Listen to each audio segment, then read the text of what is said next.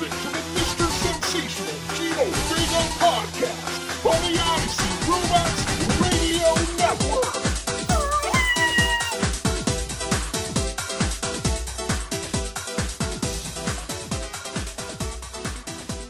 Hey yo, Mr. Sensational Gino Vega here with episode 38 of the Mr. Sensational Gino Vega podcast on the IC Robots Radio Network. Folks, I'm back. We were off yet again last week. Uh, I do try to come to you with these riveting episodes of the podcast on a weekly basis, but occasionally life gets in the way, events get in the way.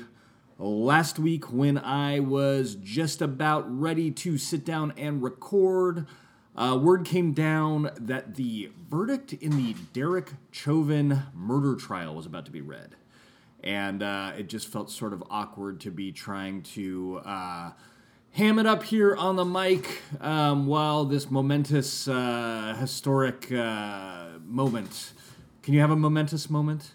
Or is, are all moments by definition momentous, or you have momentum going into the moment, making it momentous. I, who knows? In any case, it just felt sort of uh, strange to be doing the shtick here while some important uh, societal event was taking place. So I watched that whole gimmick instead. Uh, coming to you a day late this week because uh, I had just personal life stuff get in the way yesterday when I had planned to record. Um, as you may know, if you have followed the show, we are in the process of selling our previous residence in Santa Rosa, California, and I had to deal with some stuff related to that yesterday.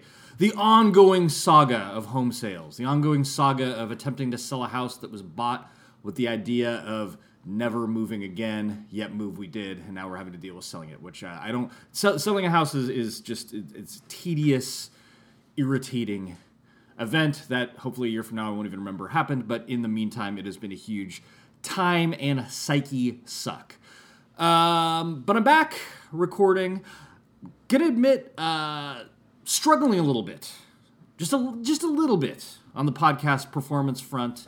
In addition to all these obstacles, I've just been having some motivation problems with the podcast. Uh, what are the pitfalls of a podcast where we sensationalize the everyday and where an incredibly ordinary, average individual brings you unwanted takes, unneeded tales, and unnecessary musings on just a very boring life? Uh, the problem with all that is. I do lead a very ordinary life, and at a certain point, there's only so much I have to talk about, and I, I, I feel like I am possibly running low on the uh, inspiration uh, meter, just uh, as far as content to speak to you about. There's only only so much in the MSGV tank, and I feel like it's been uh, dipped into pretty well lately and is running pretty low. But we'll see. Just a momentary lull in action. Uh, seasons change, uh, things ebb, things flow. Um, as a matter of fact, I was kind of hitting a wall with this episode both last week when I sat down to record it, yesterday when I first started it, and yet again today when I was preparing to do it because I literally had no idea what I was going to talk about. I usually, in the 37 previous episodes of the show, I have come to the microphone with at least a thumbnail sketch of some basic topics. Uh, today, I had nothing. But, uh, mundane inspiration struck, I guess. I can, I can tell you a little tale of something that happened uh, earlier today. Earlier today, I was out and about driving around in Napa, California, and uh, felt struck by a sudden pang of hunger. And I was near a McDonald's restaurant.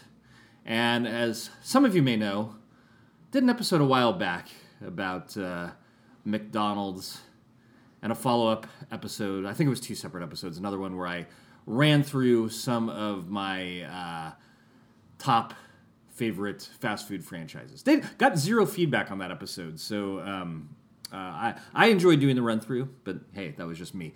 Um, yeah, it was two separate because I did get a little bit of a little bit of feedback on the uh, McDonald's topic. But in any case, uh, some of you may know uh, that I hadn't eaten at McDonald's in in quite some time, quite many years. And I recently revisited McDonald's and revisited it specifically for an order of chicken McNuggets, which I enjoyed, um, and which, when this pang of hunger hit me today, uh, that's what I drove through there to order. So, actually, getting to the McDonald's parking lot to the drive through uh, was a bit of an adventure because I ended up um, driving in the proximity of very aggro individual, um, a gentleman in a big jacked up monster truck. Um, and he had uh, a bunch of bumper stickers uh, on his car. Bumper stickers are always kind of a red flag, regardless of um, the content, because they tend to be, particularly if they're presenting sort of uh, a person's sociological beliefs or political beliefs. Um, regardless of the specific content, they tend to be um, very extreme statements, very unhinged statements.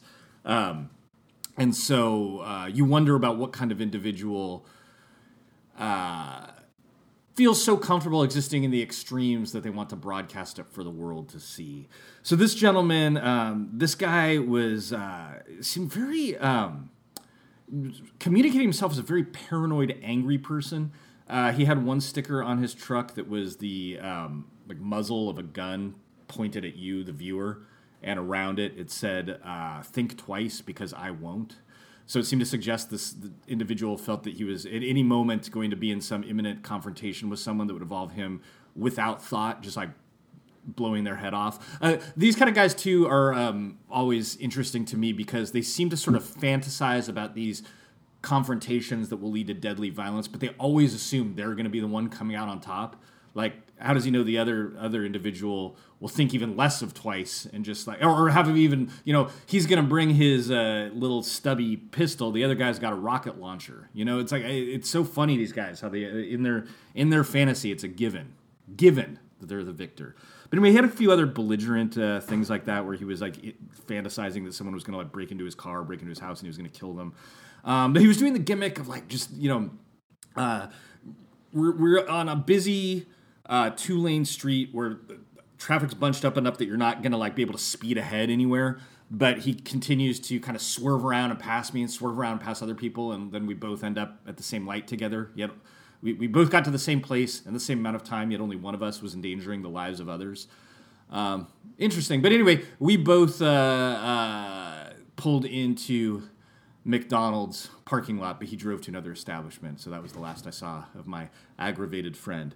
Um, then I hit the drive through, and uh, here's the thing about McDonald's uh, it's interesting. You know, I would have to say that for sure there are much higher quality fast food chains out there, but McDonald's is by far the most impressive just in its scope of operation and uh, just how uh, exquisitely corporately dialed in everything is. Like I was sit- sitting in this McDonald's drive-through, um, being funneled through, and there's all the video boards, and there's like background music playing, and I realized it felt like when you're waiting in line for a ride at Disneyland. Very similar, streamlined, just fantasy world experience that is just you're completely enveloped in that McDonald's corporate branding worldview. So well, well done, McDonald's corporate folks, on uh, uh, achieving what I imagine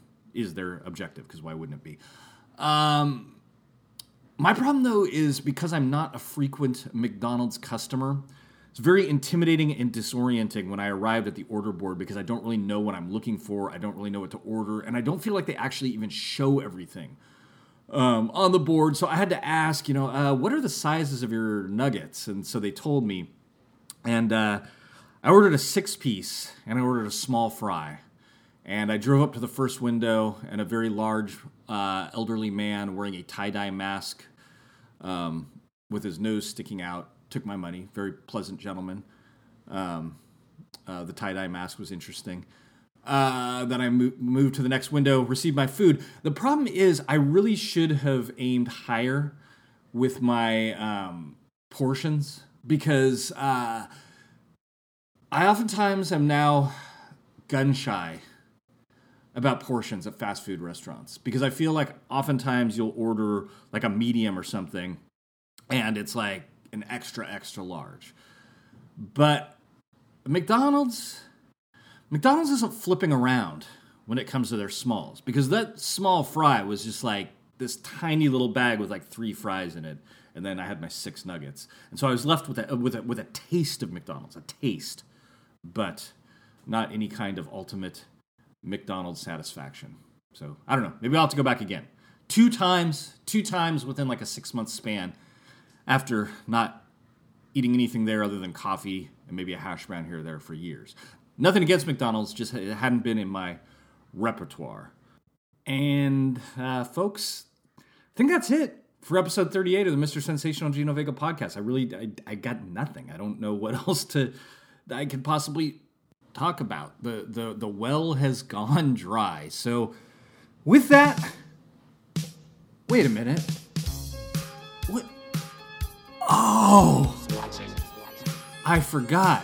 What do we do when we've got nothing to talk about here on the Mr. Sensational Gino Vega podcast on the IC Robots Radio Network? We talk about mortifying tales of Gino Vega's past. And that's what we're going to do today, folks. This is volume two of Mortifying Tales with Mr. Sensational Gino Vega. You may recall we had did a special Mortifying Tales episode some months back, but the time has come for another deep dive into my cringe inducing days of yore.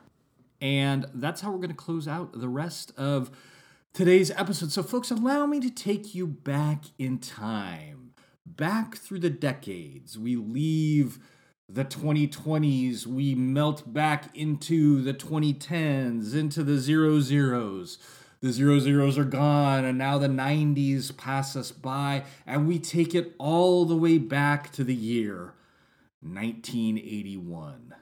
The place, Atascadero, California, a small, central to almost northernish California town where a five year old Mr. Sensational Gino Vega lived with his mother, his father.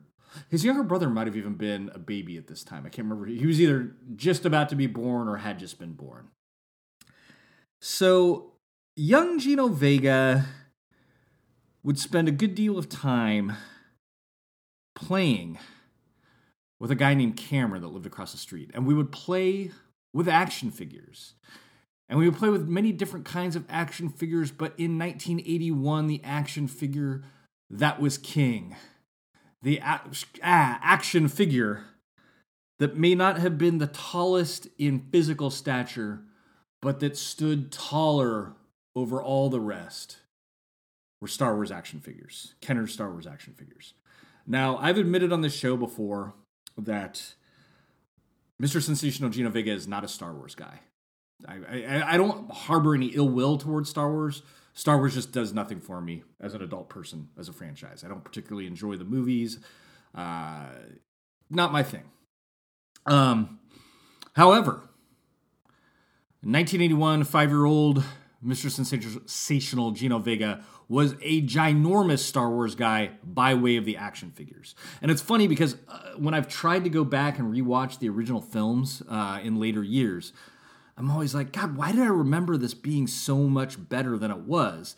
And it's specifically because oftentimes what I'm remembering are the epic tales that I told myself using the action figures as conduits, not from actual Star Wars content, not from movies, not from television specials, what have you. Just the the what I was able to turn the action figures into in my mind, the narratives that that I created and created with my friends with the figures. Ultimately, I think were more compelling, at least to me, than uh, official Star Wars content. Uh, case in point, I was enthralled and enamored with all of the various bounty hunter action figures um, from the Star Wars line. But when you go back to watch actual Empire Strikes Back, those bounty hunters are on the screen for like two seconds. And I was like, why did I remember that these guys playing this pivotal role? Well, because they did play a pivotal role when I was playing with them.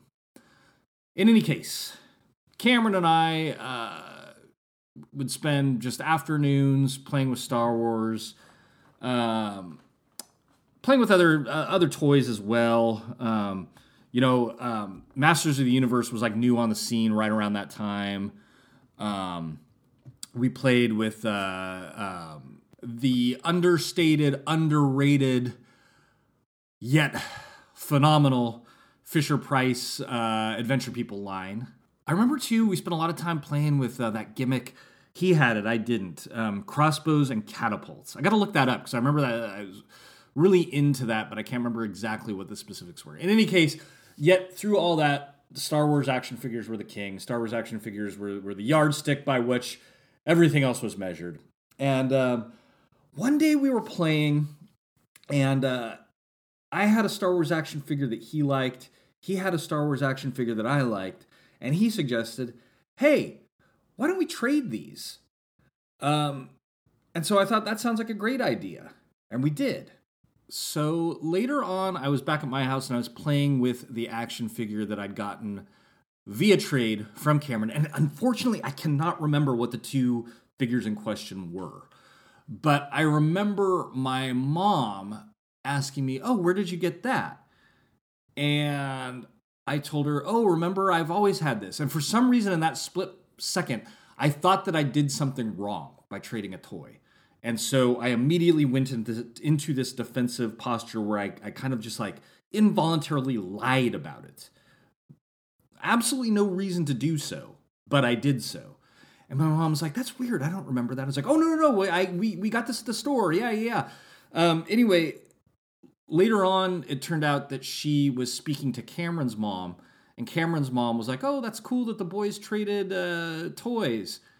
And so then my mom came back to me and was like, Why did you lie to me about trading that toy? Which caused me to just be filled with like panic and uh, uh, just a fight or flight reaction and thought I'd done something horrible. And my mom did turn into this big deal, but she turned into a big deal because I had lied about it, where there was no real reason to lie in the first place, but I worried that it was somehow going to be a big deal. So I lied. So this is where th- this is the kickoff, kickoff of a heritage of mortification by unnecessary lie. That was the first one. Um, but it all got sorted out. Um, time marched on. And a few years later, we arrived at the next significant mortification by lie incident. And this one I have just figured out from a little bit of online research took place in the year 1985, still in the small sleepy town of Atascadero, California. Um, and this one revolves around the television property Knight Rider. Now, when Mr. Sensational Gino Vega was young, when he was, oh, eight or nine in 1985, he did not have the freest access to television programming.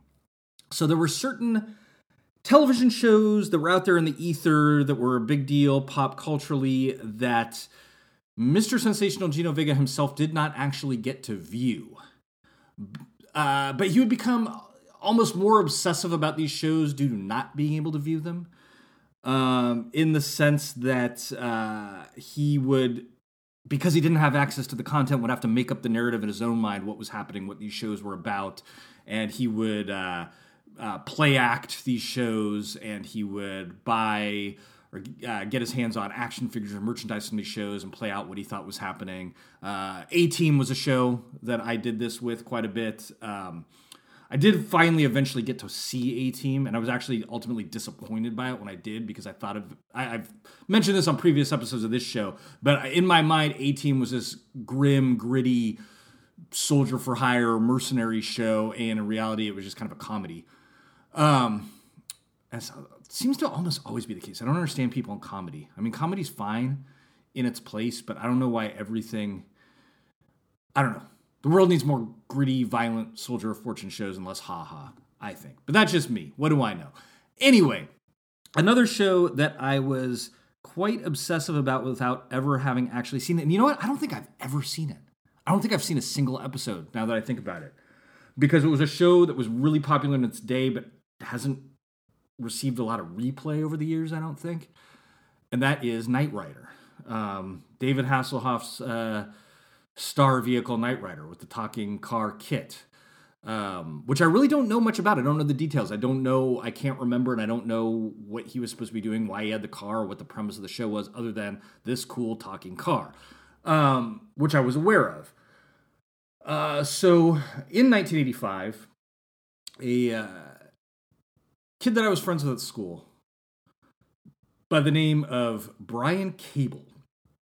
Um, and I give his full name because God only knows if he's still out there in the world. Um, uh, but I, he probably won't mind being mentioned here, or he'll never know about it. Anyway, that Cable, I, I, you know, I was eight or nine, so I associated his last name with cable television. So I always thought he was cool because uh, he's somehow related to, t- to TV, right?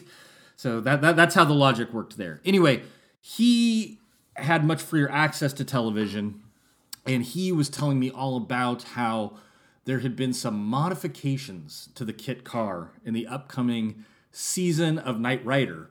And not only were there some modifications happening, but there was actually a telephone number that you could call, and Kit himself, Kit himself, would answer the phone and run you through those modifications.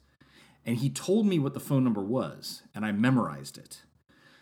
So uh, later that day when I got home, I called the phone number. And now let's take a moment, let's take a very brief break. We can listen to both an advertisement for the number and we can listen to a call to the number itself.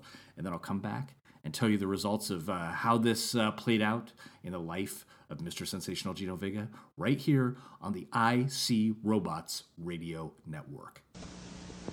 Thinking about a new car?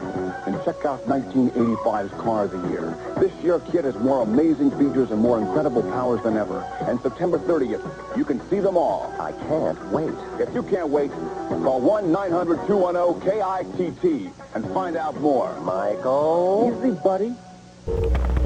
Kid, and this season Michael will be driving the hottest car ever seen on television. Me. I have new superpowers like 3D video screens and an audio synthesizer, plus a laser seatbelt guaranteed to keep Michael in his place. Special wheels that will help me drive anywhere, and a new laser shield system that even Michael's knack for trouble can't penetrate. And there's even more.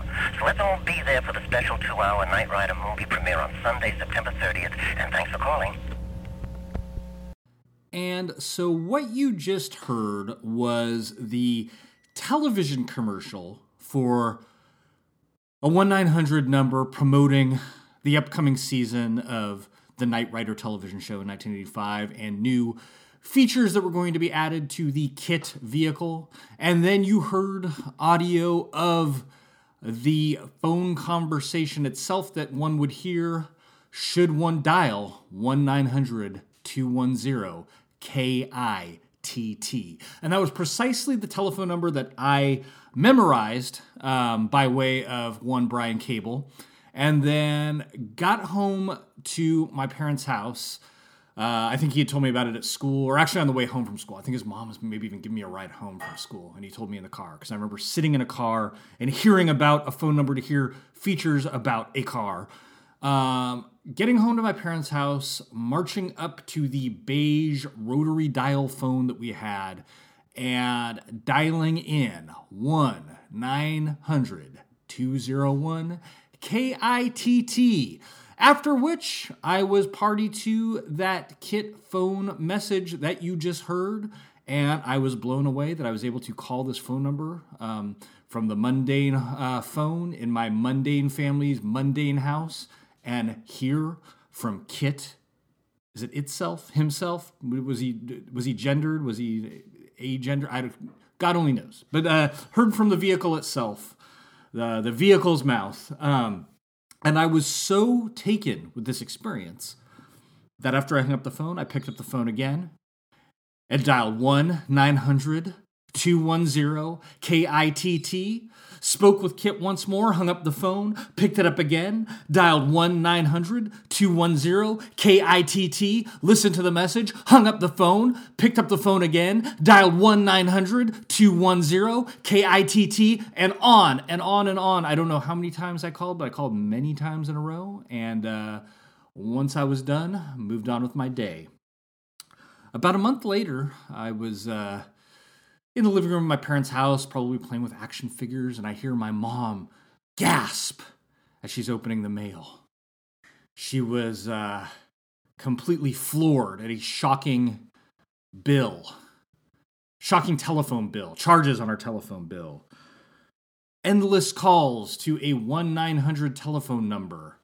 Um, which humorously, in retrospect, I look back at this and this number was 50 cents a call. And I guess that's pretty steep 50 cents for like a two second gimmick, uh, a little communication there.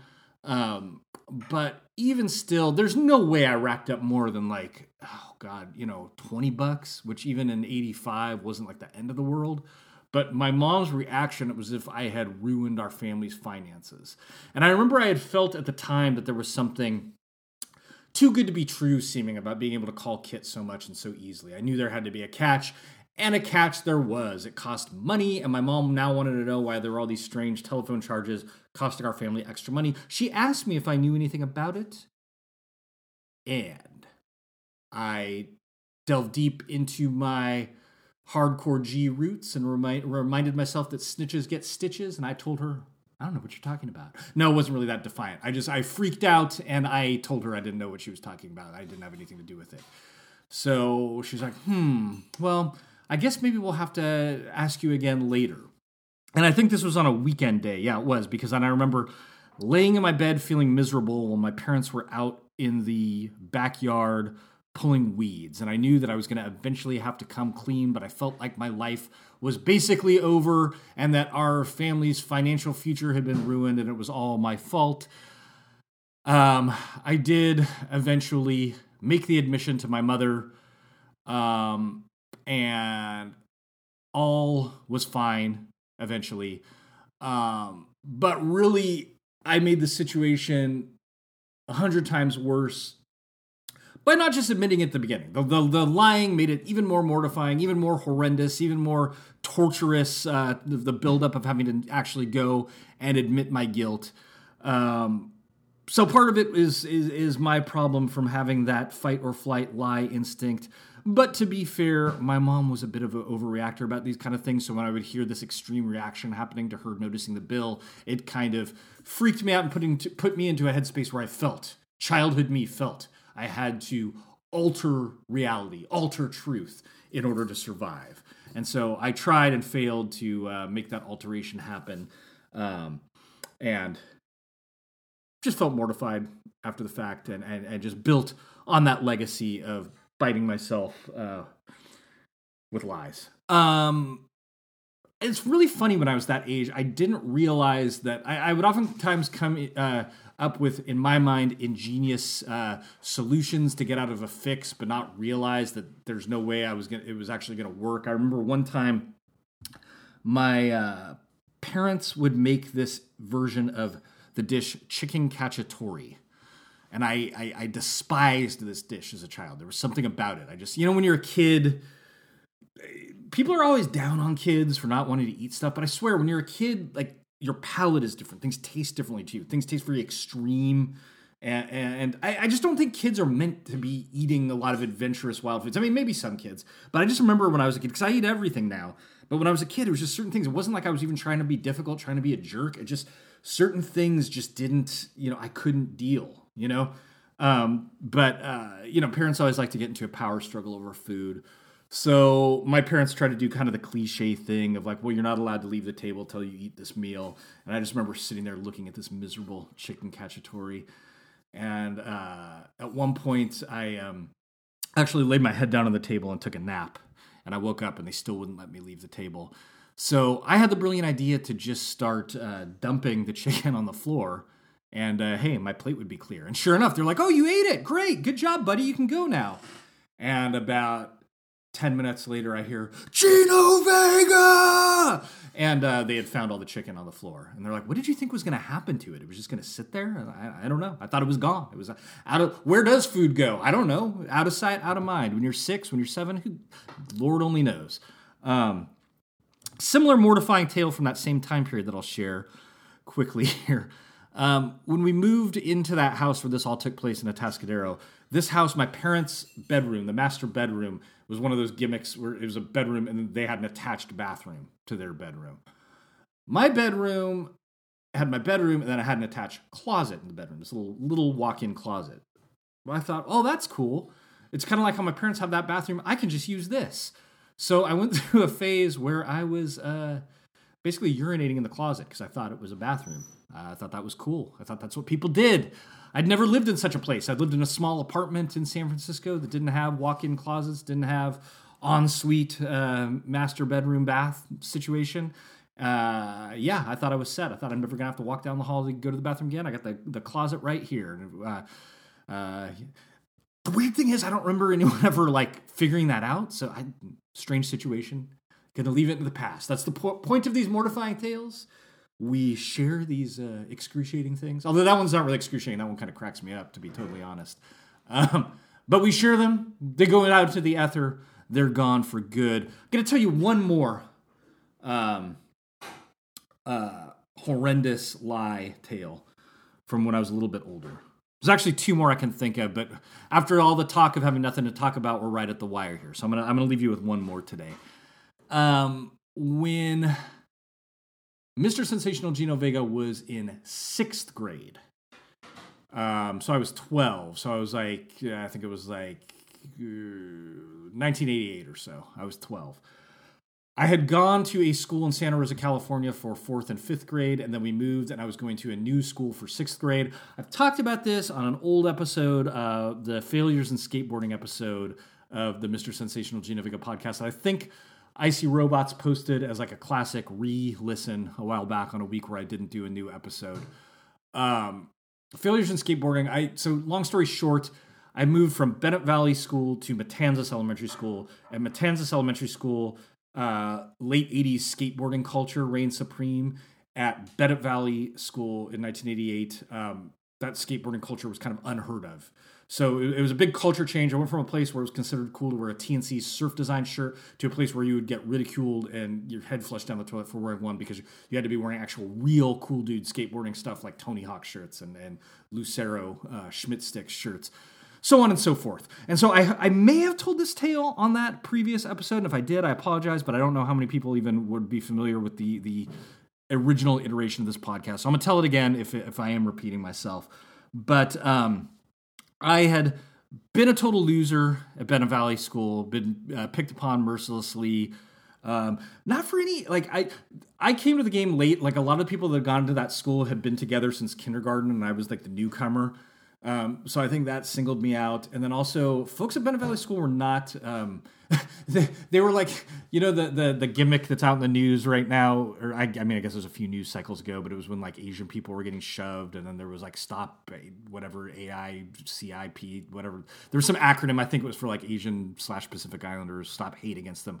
Well, um, in the mid 80s in Santa Rosa, the Asian Pacific Islander hate was in full effect. So that was a big, um, my Asian background was a big target for me at Bennett Valley School. I was often, uh, uh, you know, ching chong this and like the slant eyed thing and like the um, thing about like sitting on a fence and making a dollar out of 15 cents. People, they weren't feeling the Asian uh, persuasion at Bennett Valley Elementary School for whatever reason. But at Matanzas, uh, I was a loser there because I wasn't a cool dude skateboarder. Um, so I kind of tried to adopt some of the cool dude skateboard garb, but I didn't really know what I was doing. So I, I was presenting a very poor iteration of it. But I got invited to a slumber party um, put on by a kid that I'd known from Bennett Valley School. So I went to that slumber party. It was my first time seeing all these kids since I'd left school. And so my sad attempt at being a cool dude skateboarder actually to them appeared to be an authentic iteration of a cool dude skateboarder. So they thought that Ching Chong Chinaman had gone off to Matanzas and suddenly now was a cool dude because he was a cool dude skateboarder. And I was like, whoa, they, they, it's working. They think that I, you know, uh, I'm, I'm, a cool dude skateboarder. A big catch here. I don't. I didn't even own a skateboard yet. I don't think at this time, or maybe if I did, I'd re- I'd try to ride it like once. But um, so they were like, "Oh, dude, you're like a skater now. I've heard about this skateboarding stuff. Tell us more." So uh, I, I was in this uh, unknown to me at that time position of where like I had this this throng of of uh, fellow kids sitting around the learning tree as I imparted the wisdom of the of the ways of the cool dude, the ways of the cool dude riding a board with wheels. Uh, does not get much cooler than a than a wooden board with wheels. Um, so I was telling them the the who the different pro skaters were that you should follow, what the bands were, uh, what cool dudes wore, what kind of haircuts cool dudes got as they rode on their board with wheels. And they're all, tell us more, tell us more. And it's like, often when I skate, I'll do a 386 inverted 2078 9 Ollie off a 784 Tony Hawk lateral uh, Escorial something flip 80 in a half pipe bowl. And they were like, oh, really? You do that? Oh, yeah, every day. And so I'm just telling them all this stuff. And uh, this is the morning after the slumber party, and we're all waiting for our parents to pick us up. And my mom comes to pick me up. And I, do want to make the caveat I did not go into this situation wanting to dupe these people. I did not go into a situation wanting to con these people, but it kind of took on a life of its own because as I realized that they had this uh, false perception of me, it just got awkward. Like I couldn't really be like, well, I'm really still just Ching Chong Chinaman. I'm just trying to be a cool dude. I, I, just felt like I had to feel these things as if, you know, I, I felt I had to own the gimmick. I felt like I had to uh, own my role and, and, and give as good enough of an accounting, as good of a uh, performance to these other kids as I could possibly give. I wasn't trying to be a liar. I wasn't trying to be disingenuous, but I was. And I just kept getting deeper and deeper as the minutes ticked on, waiting for our parents to pick us up. My mom finally comes to pick me up and she walks in. And uh, this this is this is what makes it even worse than if it was just the kids. The mother of the person whose birthday party it was greeted my mom, and she was like, "Oh, your son uh, has been telling us all about skateboarding. It sounds like uh, you know he's really into it. That's great that he ha- he's like so passionate about this hobby." And my mom looks at me, looks at the kids, looks at the mom, and says, "He doesn't own a skateboard." Wah, wah, wah. And I just remember like the the, the the the shameful feeling watching not just the face of every one of those boys at the slumber party fall, but the mom even the mom of the kid whose party was just being like, oh, huh. mortifying tales in the life of Mr. Sensational Gino Vega. The lesson, I guess, I guess I should just wear it all out of my sleeve. Just be be as honest as the day is long, even if we that veers into the, the realm of TMI. And I feel like that's kind of where I am in my life right now. I don't hold back with you guys, do I? I tell you, I, am a street shooter. I tell it like it is. Uh, uh, something like that. So uh, yeah, I, I, guess I have had to learn over the years um, that it is always better to confront things head on rather than try to defend yourself with a flight or fight mechanism of a fib, of a lie, because it never goes well. It just makes things worse, makes things more mortifying. I hope your life isn't too mortifying right now. I hope things are treating you well out there. I will be back next week. Sorry if I sounded like a little bit of a downer about uh, about the show and its future. I, am mostly working, have hit a little bit of a creative wall, but um, that's just all part of the process. We will work through it together, me and maybe Albert if he still listens to the show and I see robots. the, the the threes of ones. In any case, folks, um, for the Mr. Sensational Gino Vega podcast on the IC Robots Radio Network. Blundering here on the on, on the outro, but what else is new? It's me, Mr. Sensational Gino Vega, signing off.